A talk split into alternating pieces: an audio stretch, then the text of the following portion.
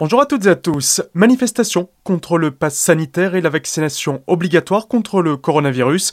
Suite à l'allocation présidentielle de lundi soir annonçant l'extension du pass sanitaire à de nombreux lieux accueillant du public ainsi que l'obligation de se vacciner pour les soignants, hier, à l'occasion de la fête nationale, plusieurs rassemblements ont eu lieu en Alsace pour protester contre ces mesures. À Strasbourg, près de 600 personnes ont manifesté sur la place Kléber ainsi qu'à Colmar sur le rond-point de la Statue de la Liberté avec un peu plus de 100 manifestants. Entre sentiments de liberté bafouée ou de dictature sanitaire, les protestataires ont déjà prévu de se rassembler à nouveau ce samedi à Strasbourg.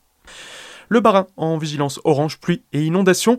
Depuis hier et jusqu'à aujourd'hui 16h, le département était placé en situation d'alerte par Météo France alors que de fortes pluies se sont abattues sur le territoire. Il est recommandé de rester éloigné des cours d'eau et des points bas, de ne pas s'engager sur une route immergée, d'éviter de se déplacer, de surveiller une éventuelle montée des eaux.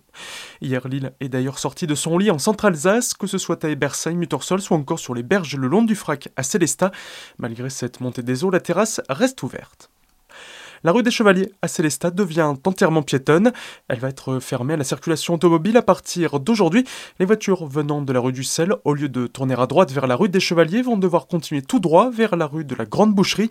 Un panneau stop va être mis en place au croisement avec la rue qui donne sur la place du Marché Vert. À noter aussi le sens de circulation à sens unique inversé rue Sainte-Foy. Avec ces aménagements, la municipalité souhaite ainsi favoriser la circulation douce au centre-ville.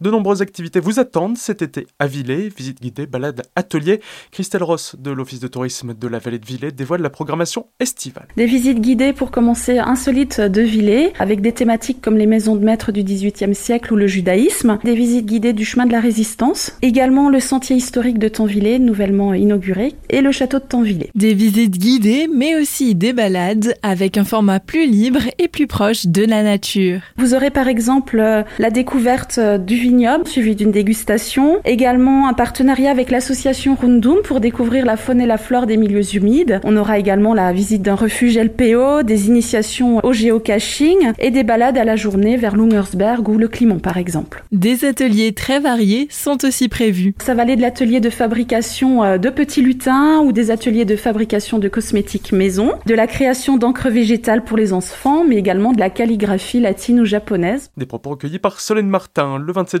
un atelier inédit de souffle et de méditation vous sera proposé devant l'église Saint-Gilles. Il sera suivi d'un moment de partage et d'échange autour d'un petit déjeuner de produits locaux et zéro déchet. Retrouvez tous les renseignements de ces activités d'été sur tourisme.valdevillers.fr. 1336, Parole de Fralib, la comédie de Colmar joue les prolongations avec le dernier spectacle de son bel été, les précisions de Mathieu Cruciani, co-directeur de la salle et metteur en scène. C'est une expérience qu'on fait, hein, d'ouvrir beaucoup plus tard que d'habitude, hein, c'est-à-dire tout le monde ne partant pas en vacances ou pas au même moment, tout le monde ayant été sevré de culture, d'art et de théâtre pendant un an et demi. Bon, on se dit là maintenant, on se venge un peu, et avec gourmandise, on ouvre donc ce bel été là qui court effectivement de juin à septembre. Et là, ce sera la dernière proposition, 1336, Parole de Fralib. C'est ce qu'on appelle du théâtre documentaire. C'est un ami à nous, un acteur qui s'appelle Philippe Durand, qui s'est intéressé en fait à l'usine qui s'appelle maintenant 1336. Pour ceux qui s'en souviennent, avant c'était l'été éléphant. Cette usine de thé était censée euh, fermer et elle a été en fait récupérée par ses propres ouvriers qui sont fondés en scope et qui ont repris en main leur usine avec succès. Donc c'est assez génial. On vit vraiment comme une espèce de polar toute cette guerre qu'ils ont menée pour récupérer leur outil de travail, en fait leur outil de production. Et ce qui me plaît particulièrement, c'est que je trouve que des fois on a besoin aussi d'histoires vraies, positives. Ce spectacle sera joué dans la grande salle ce soir à 19h, demain à 20h et samedi à 18h. Info et réservation sur le www.comédie-colmar.com. Tout de suite, le retour de la musique sur votre radio. Très belle journée à toutes et à tous à l'écoute d'Azur FM.